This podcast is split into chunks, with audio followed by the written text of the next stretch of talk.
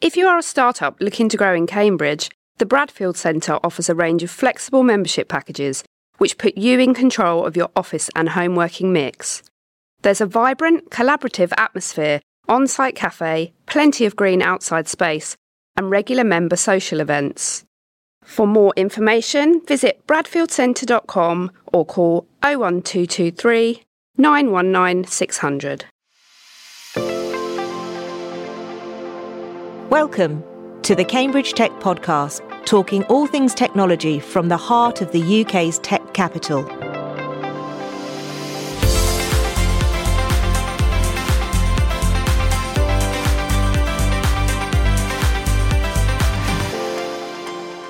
Here are your hosts, Faye Holland and James Parton.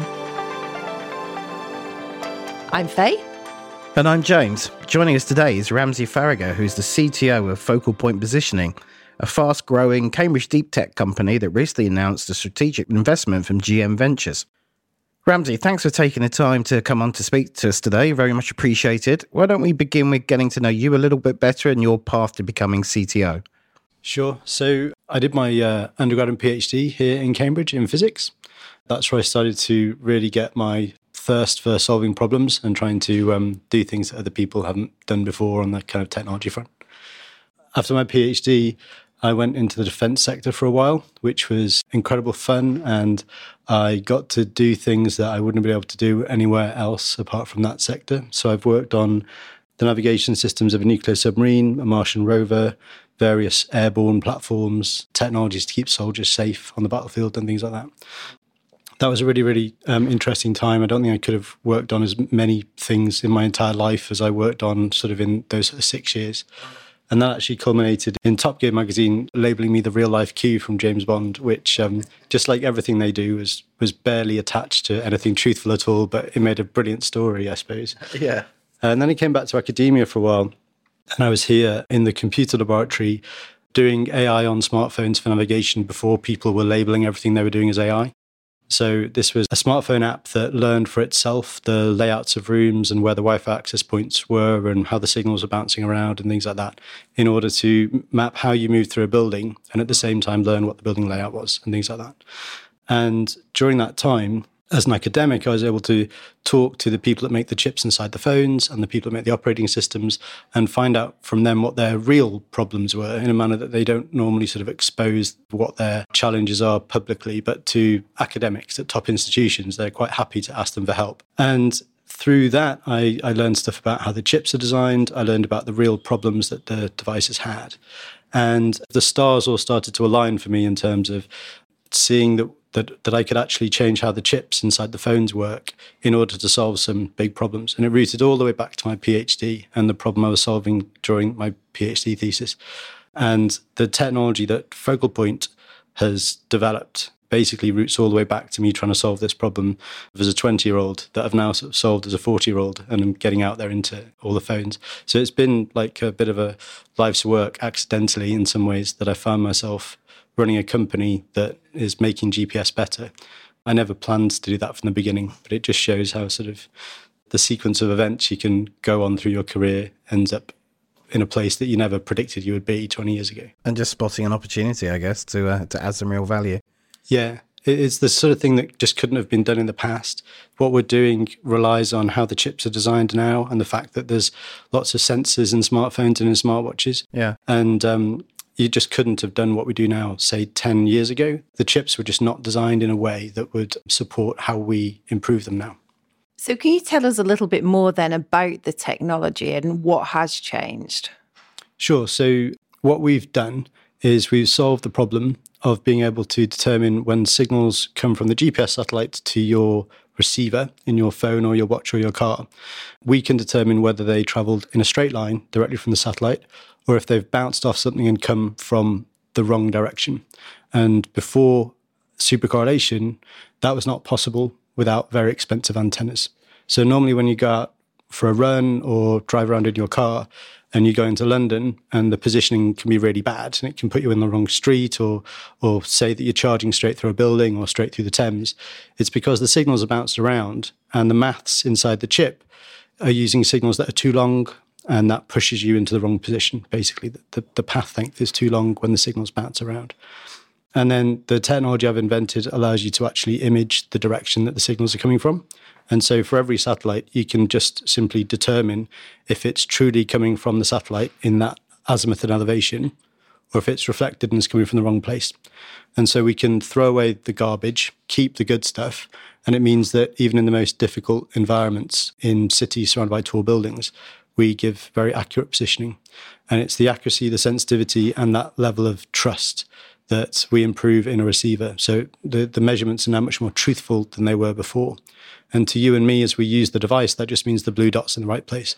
But for something like an autonomous car, having truthful measurements is very important. If the measurements are, are wrong and you don't know they're wrong, then they pollute the rest of the system and can cause completely unwanted effects just because the blue dot's in slightly the wrong place. So this is called GNSS, right? Rather So- than GPS. Uh, so GNSS stands for Global Navigation Satellite System, and it refers to any satellite constellation that's used for positioning. Okay. GPS is Global Positioning System, and that's the American version. So GPS is American, GLONASS is a Russian system, Europe has Galileo, and China has a system called Beidou.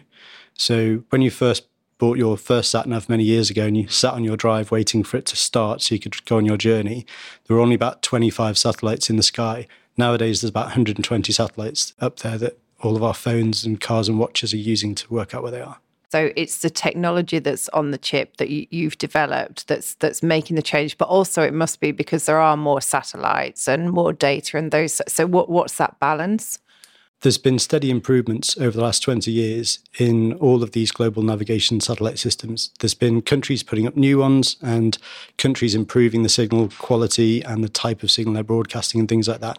So there's always been these improvements going on. But our improvement is a, a software change that can go inside the chip and improve the performance way beyond the changes to the signal structure or anything like that. It's actually the equivalent of putting a $10,000 military only controlled radiation pattern antenna, which is the size of a dinner plate, on your smartphone or on your car. These things are, military receivers that do the same thing. They can determine the angle of arrival. So they keep the good stuff and they throw away the garbage and they ignore spoofers, they ignore illegal broadcasts of fake data. So your choice is either be a military platform who's allowed to buy those things or license our technology and tweak the software and get the same performance benefits for a bit of clever code instead.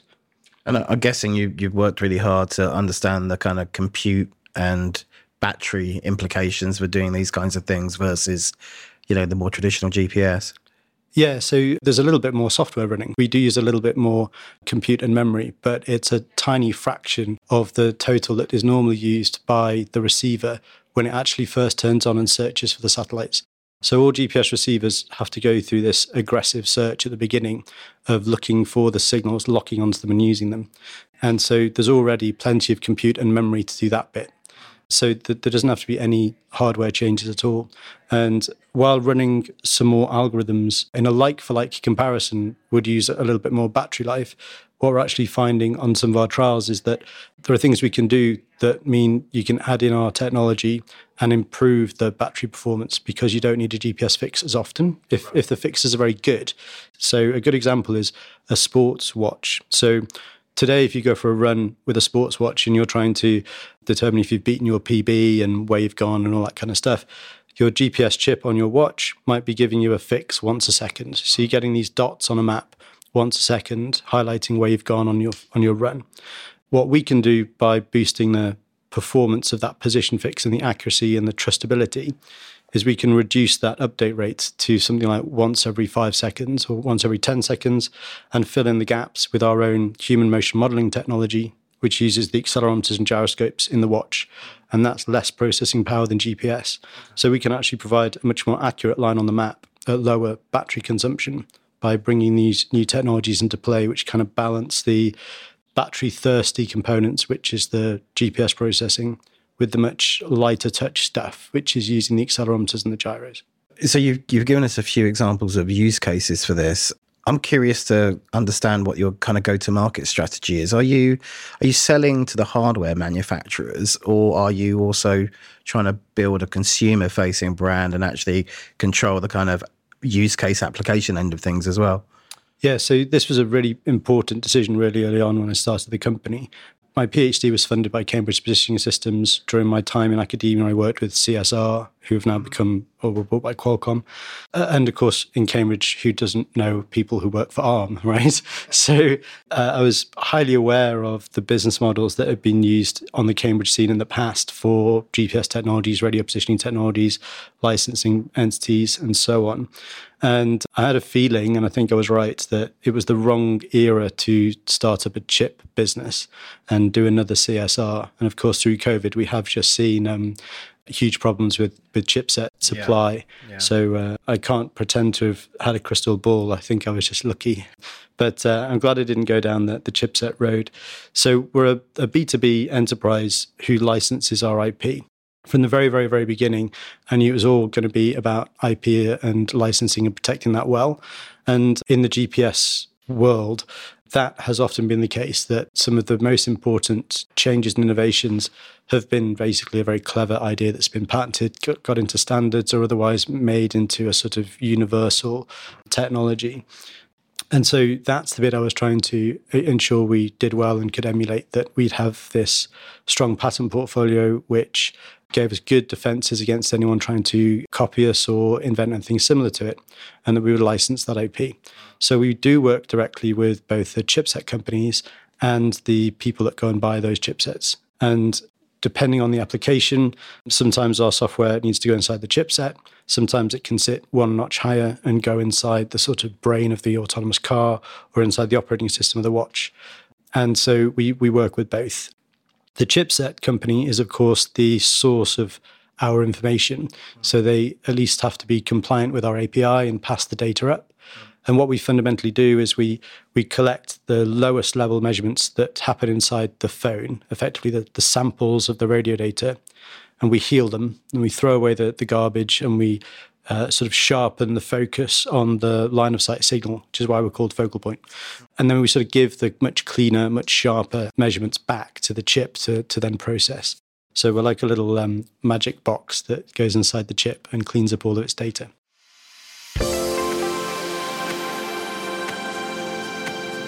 It's another bumper news issue this week with key highlights from Forefront RF, Fetch AI, Opto Biosystems, the University of Cambridge, TTP, IQGeo, Featurespace, and Luminance. So let's get started. Forefront RF has raised £6.7 million to support its continued disruption of the global radio frequency market for mobile technologies. BGF provided 3.75 million follow-on investment into Forefront alongside existing backers Science Creates Ventures and Foresight Group. Forefront RF, headquartered at St John's Innovation Centre in Cambridge, is a fabulous semiconductor company established to make multi band smartphones, wearables, and IoT devices simpler to design and more globally accessible. The company is chaired by Cambridge Angel and former Cambridge Silicon Radio CEO Phil O'Donovan, and we're hoping to get them all on the podcast soon. DWF Labs, a technology incubator with operations worldwide, has revealed a $40 million investment in Fetch.ai, a Cambridge rooted platform that powers peer to peer applications with automation and AI capabilities. Cambridge startup Opto Biosystems, which is developing groundbreaking technology that improves the lives of people suffering from neurological disorders, has officially launched with a 1.85 million pre seed round. Opto is led and co founded by former medical device engineer and bioelectronics researcher Ben Woodington, electrical engineer turned neuro oncology researcher Elise Jenkins, who both undertook their PhDs in the bioelectronics laboratory at the University of Cambridge.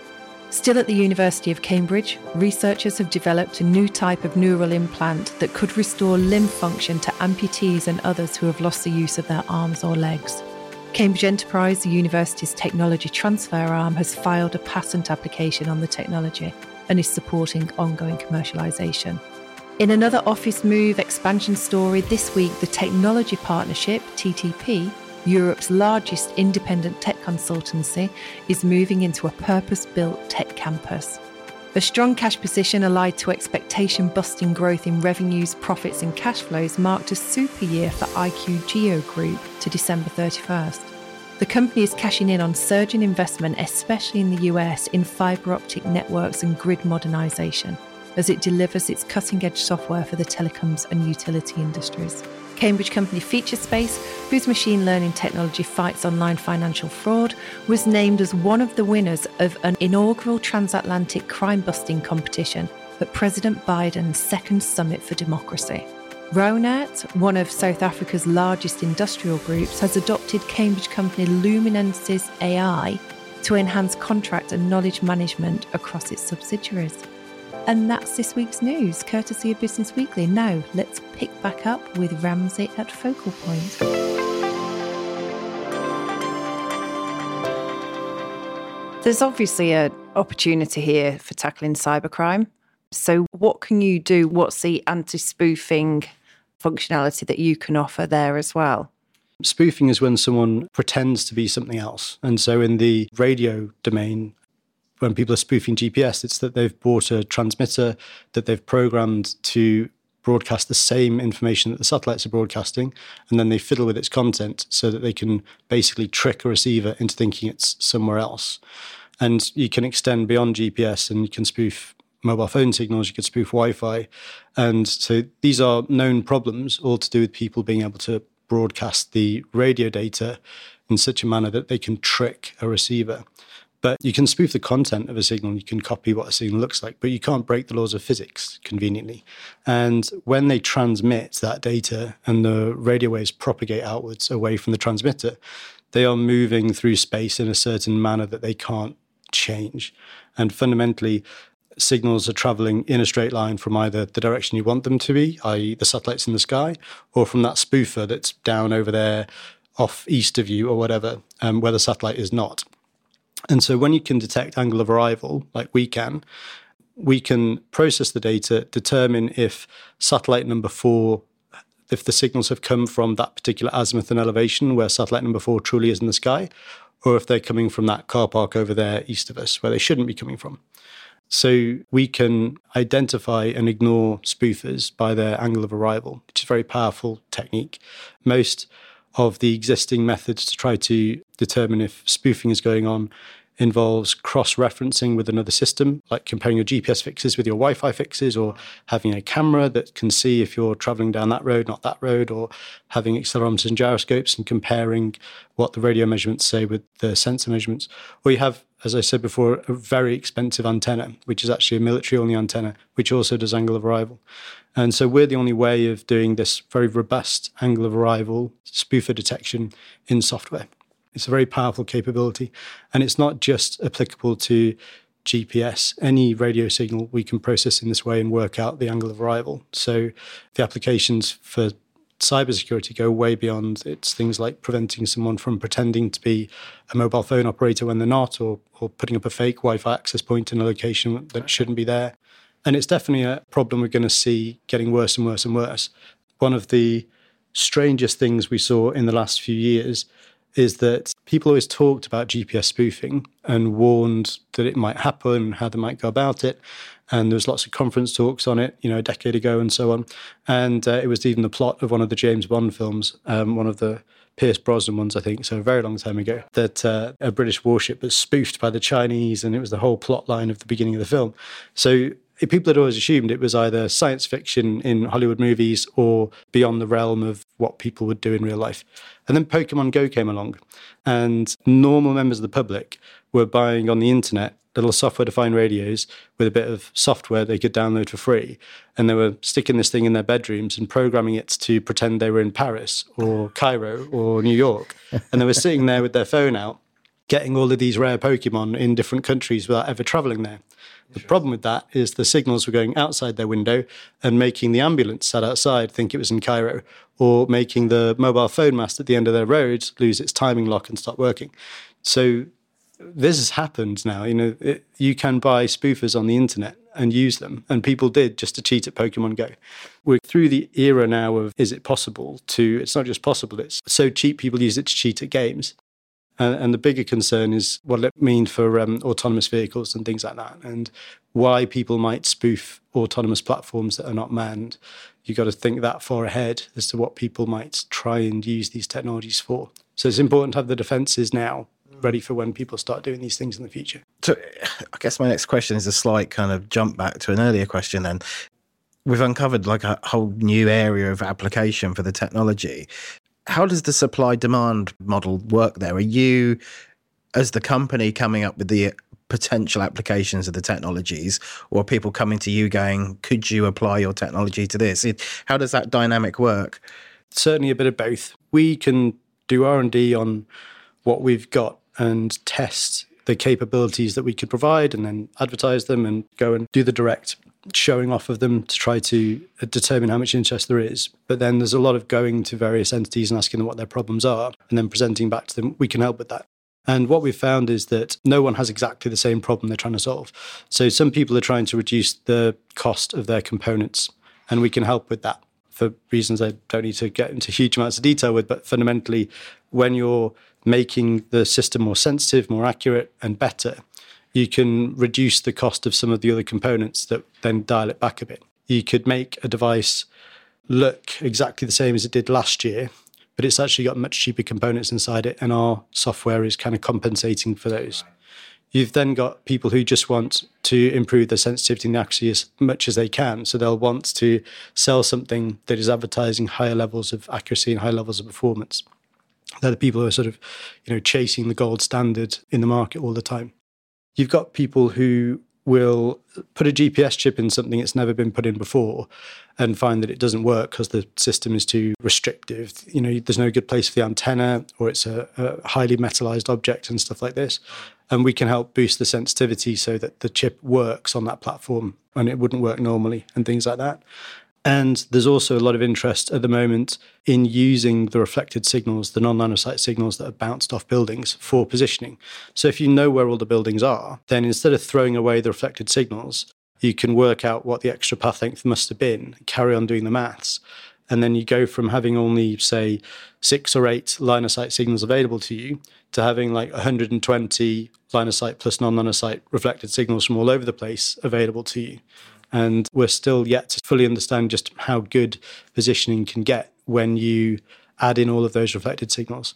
And Google have publicly talked quite a lot about how much they're interested in using the the sight signals. And there's a guy called Frank van Diggelen who actually was the inventor of one of the core technologies within GPS chips and phones today. He works at Google and is the president of the Institute of Navigation in the US. And he's given a number of talks on the work he's doing at Google to try to use reflected signals to boost the positioning accuracy in cities. So there's a whole range of yeah, things we can help with. I guess it reminds me of the conversation with Morag at EV, you know, just being very customer focused, having conversations with your customers, as you said, like understanding their pain points, taking that back and informing your roadmap and all those kinds of things. Good advice for anyone listening to this, I think, in terms of just having that open dialogue with your customers all the time. Yeah, and a key thing I would mention on that point is identifying a champion inside the organizations you're working with who gets it. They understand what you're doing and why you're doing it, uh, are satisfied that it works, and it's not smoke and mirrors or fake it till you make it type stuff, but it's real and it's available. And that person then can go and evangelize inside their organization much better than you could ever achieve yourself we find it very important to have those evangelists inside the other organizations that can take your message and your information, understand it, and go and propagate within their own organization and put the, their own weight of their kind of reputation and prestige within the organization on your technology and your product. And everything will move much more quickly than you could move on your own when you've got a champion like that. It's fascinating stuff. Thank you, Ramsey. So uh, let's talk a little bit about the company now, if we can. So, where are you up to? What stage are you up to with investment? What are your growth plans? We're a deep technology company. We needed to change code inside other people's chips and get people to accept that this brand new technology was working and was going to change how GPS works. So it's been a long, slow journey because that bit doesn't happen overnight. So we're, we're eight years old now. We've just closed our Series C funding round. The first kind of 18 months, two years of the company, we were in stealth mode, filing all of our patents. So we were very quiet at first. And then, you know, once we were happy that we had some demonstrators and protected the tech, we could come out on the scene and start evangelizing and finding these champions inside other organizations. And then it was a matter of doing lots of trialing with them and proving that it works on, on their own technology it's been quite slow, steady progress, but always sort of heading in the right direction. And the challenge about what we do is um, that we have a very small number of very high volume customers. There's only one or two chipsets that serve like every smartphone pretty much. And there's only one or two smartphone brands that serve 80% of the people buying smartphones and things like that. And without mentioning names, I'm sure you're figuring out all the sorts of people I'm talking about. And so for our particular business, it's been a matter of working for a long time with these very big famous companies, gradually going through the processes we need to go through with them to convince them to implement our technology. Funding has always been very, very important. We've closed a couple of big deals, but the biggest deals are just ahead of us, I'll put it that way. And they'll be the big deals that take us to profitability. The other issue we have is that we're a licensing and royalties model. And so most of our money comes from the royalties. So when the chip is sold, we take a fraction of that. And it can be anywhere between sort of one and five years to go from signing the deal where you're in the chip to that chip actually being fully designed, fully built, out the fab, advertised, sold to the OEMs, and then in the market and purchased by an actual customer. And so um, we certainly have to survive to the point of the royalties as well. So yeah, we've we've gone through quite a lot of VC funding. We've got very strong backers who understand the story, and we're not one of those companies that can talk about its uh, its little hockey stick revenue curve. You know, we're not a SaaS model that can just have this nice little exponential growth from a, a few hundred users in the first year to hundreds of thousands years later.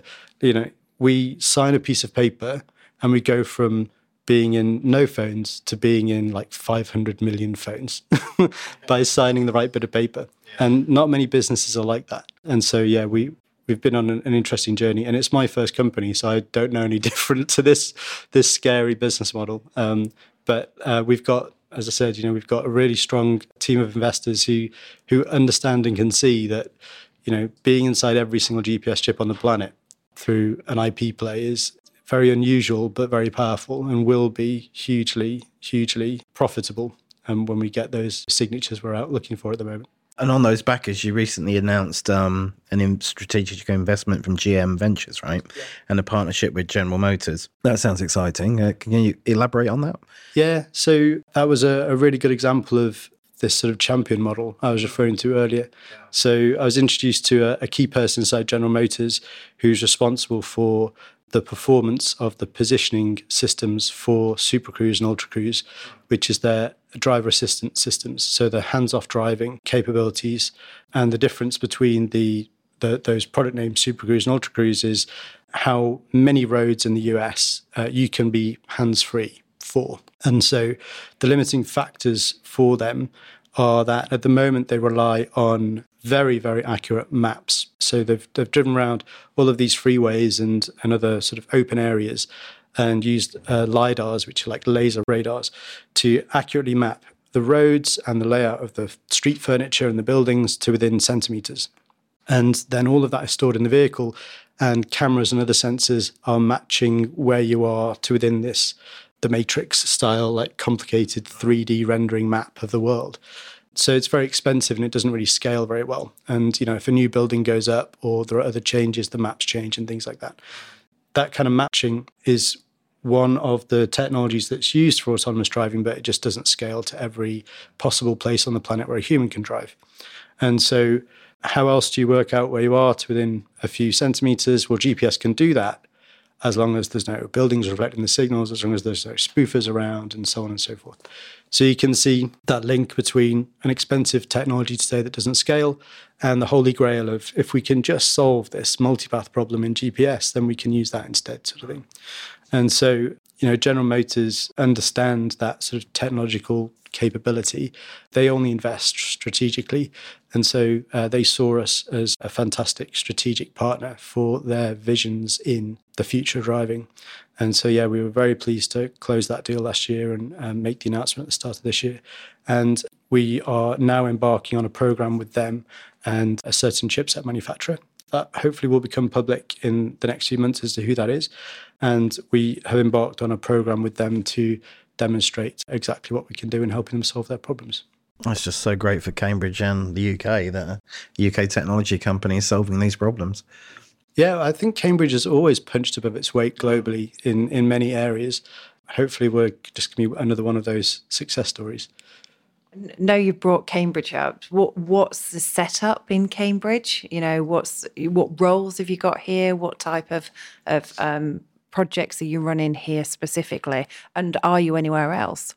The company is split with its offices between Cambridge and Bristol, and we have uh, people in the States and people in Spain. But our two main offices are here in the UK, and that's very much been historical. So when I first started up the company, I went and grabbed a few of my um, brightest and best people I'd worked with in the past from my defence days and my uh, days in academia. And some of them were in Bristol and some of them were near Cambridge. And the, the offices started up simply based on where people were, not based on business units or you know manufacturing in one place and development another and like that. So um, we were quite lucky when COVID came along because most people were sort of quite panicking about how they could suddenly all work remotely. Whereas at FocalPoint from the very beginning, we'd always worked with people in Cambridge and people in Bristol having to work together all day long on the same piece of code or have the same meeting and and and so we were always a company with a huge amounts of video conferencing going on. There's about two thirds of us in Cambridge and about a third in Bristol. And I brought in a, a CEO, Scott Pomerantz, who's one of the very famous names in GPS. I brought him in last year. He's based in the States. And uh, we've got some business development uh, people who are based in the States and Spain as well. So we've got a few things to watch out for. We've got the announcement with GM and the big signings on the big contracts. What what else is coming up? What else should we be watching out for for FocalPoint? One of the big important steps that occurs in the world of GPS is you've got the sort of normal GPS in your phone today, which is accurate to a few meters, and then you've got the technology that's called RTK, which is accurate to centimeters, and that's used in autonomous vehicles. It's used for precision farming. It's typically a very expensive and very delicate version of GPS, but it gets you that centimeter level positioning. The biggest piece of research that we've got going on right now inside FocalPoint is that we're trying to take our supercorrelation technology, which is based on the meter level accurate stuff in phones, and solve the RTK problem for smartphones. So, in other words, we're going to try and get centimeter level accuracy on smartphones using our technology, which will be um, a, a, very big step up from the performance you get today. So, uh, I'm, I'm not sure if I'm going to regret saying that now on a on, on, a podcast. It's out there now, so uh, I better get back and uh, crack on with making it work. well, thanks so much for taking the time to come and chat to us today. It's been fascinating. Oh no, it's been it's been a great pleasure. Thank you for having me. Today's show was produced by Carl Homer of Cambridge TV and supported by our media partner, Business Weekly. The Cambridge Tech Podcast is available on all major podcast platforms and on cambridgetechpodcast.com. If you've enjoyed this podcast, please give it a five star review. It will really help others discover the show.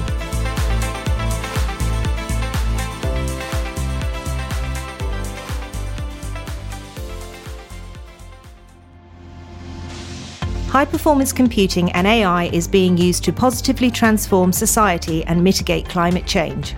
Kao Data's 100% renewably powered data centres support the mission critical workloads of life sciences, biotech, and AI startups in Cambridge. Find out how we can reduce your digital carbon footprint at kaodata.com/contact. Kao Data, proud to sponsor the Cambridge Tech podcast.